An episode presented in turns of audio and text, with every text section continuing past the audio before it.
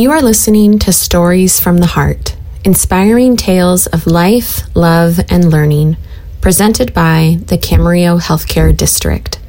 In this episode, Ruby Simpkins of Camarillo shares a story about her great aunt's stroke and how the events that unfolded propelled her to become a doctor to ensure equal care for all. I would like to take you back over half a century take you to a small town in Louisiana located about 20 miles west of Baton Rouge. We'll cross the Mississippi River and go through the woods. We'll pass miles and miles of sugarcane fields. You'll see bayous and swamps, some with alligators. You'll pass majestic moss covered oak trees and, of course, lots of cotton fields. Now, my hometown, Maringouin, which is Creole or Cajun French for mosquito, sits nestled between two bayous. Population at the time, 850 or so. Not only were there lots of mosquitoes, but lots of flying roaches. Now, when I was growing up, it was customary for a great aunt, usually widowed, to help the expectant mother throughout her pregnancy and to help the midwife at the delivery. The great aunt would help raise the child, and when the child was old enough to fetch, around six or seven years, the child would stay nights with the great aunt. In case of emergency, the child could fetch help. Now, I was paired with my great aunt Nain. Nain was a sugar cane cutter. And Nain was a sugar cane cutter because that was the only work she could get. I remember she used to say, "Twarn't no schools for us colored children when I was growing up.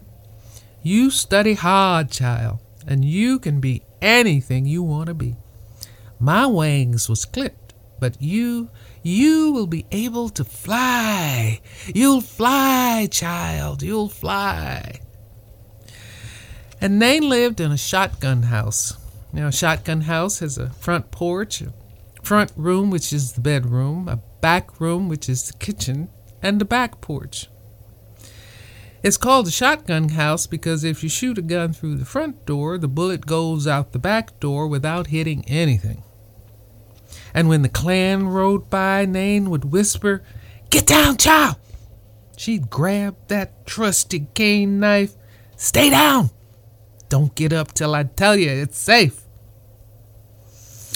And at, at Nain's house, my job was to chop wood and put it in the kitchen stove and in the pot bellied stove in the front room.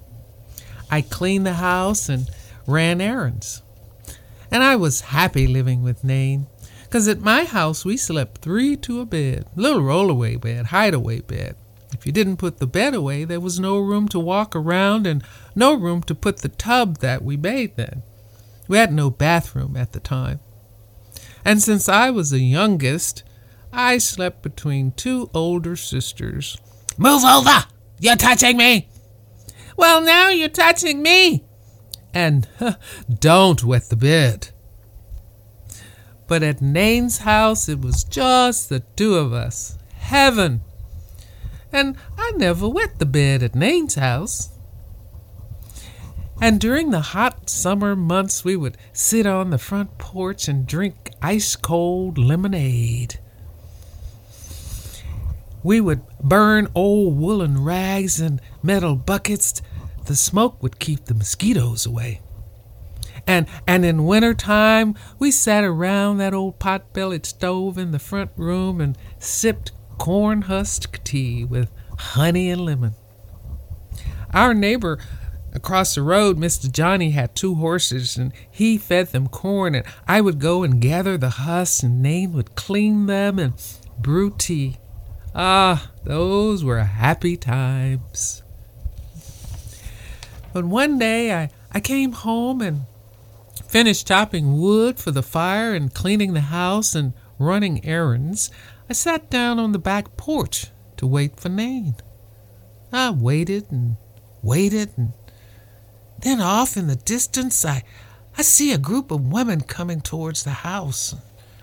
My Aunt Skeet said, You can go on home now, child. Nain won't be coming back. But why? Where is she? I said. Well, child, she took real sick. Must have had a stroke. We get out yonder to the local hospital. They didn't do nothing for her. You know, they don't like to treat us coloreds. So we took her down to Nolens, about 75 miles away. And she kept asking, Is we there yet, Skeet? Won't be long now. Hold on, Nain. Hold on. But, child, she couldn't hold on. It was too far away.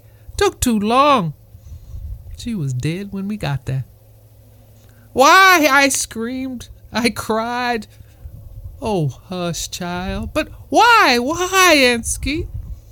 She did what colors are supposed to do. She stepped off the sidewalk when she saw white folks coming, and and she taught me to do that too. She always lowered her eyes when passing them. She said it was a safe thing to do. And she never drank from what water fountains for, for whites, always used the colored toilets. And she taught me to do that too. It was a safe thing to do. So, why didn't they help her? She was my Nain. She was my Nain. She was a human being, just like them. With a with a different color skin. It was just a different color skin. I'm to be a doctor. I'll change things. I'll help everybody, no matter the color of their skin. Oh, hush, child, she said. There ain't no colored doctors. I don't care. I'm going to be a doctor. Oh, hush, child. Ain't no women doctors neither. I'm still gonna be a doctor. You just watch me. she took me in her arms and rocked back and forth and said, Lord, Lord, help this child. Poor child. Hush, child. Hush. Hush. Thank you for listening to Stories from the Heart, inspiring tales of life, love, and learning, presented by the Camarillo Healthcare District. If you would like to share your story, please visit camhealth.com and fill out our form under Share Your Story. You'll work with a storytelling coach to fine tune your story for broadcast. We are looking for people to share health or caregiver journeys, to talk about personal experience, moments in time, and lessons learned while navigating life. These life stories will paint a visual picture with words.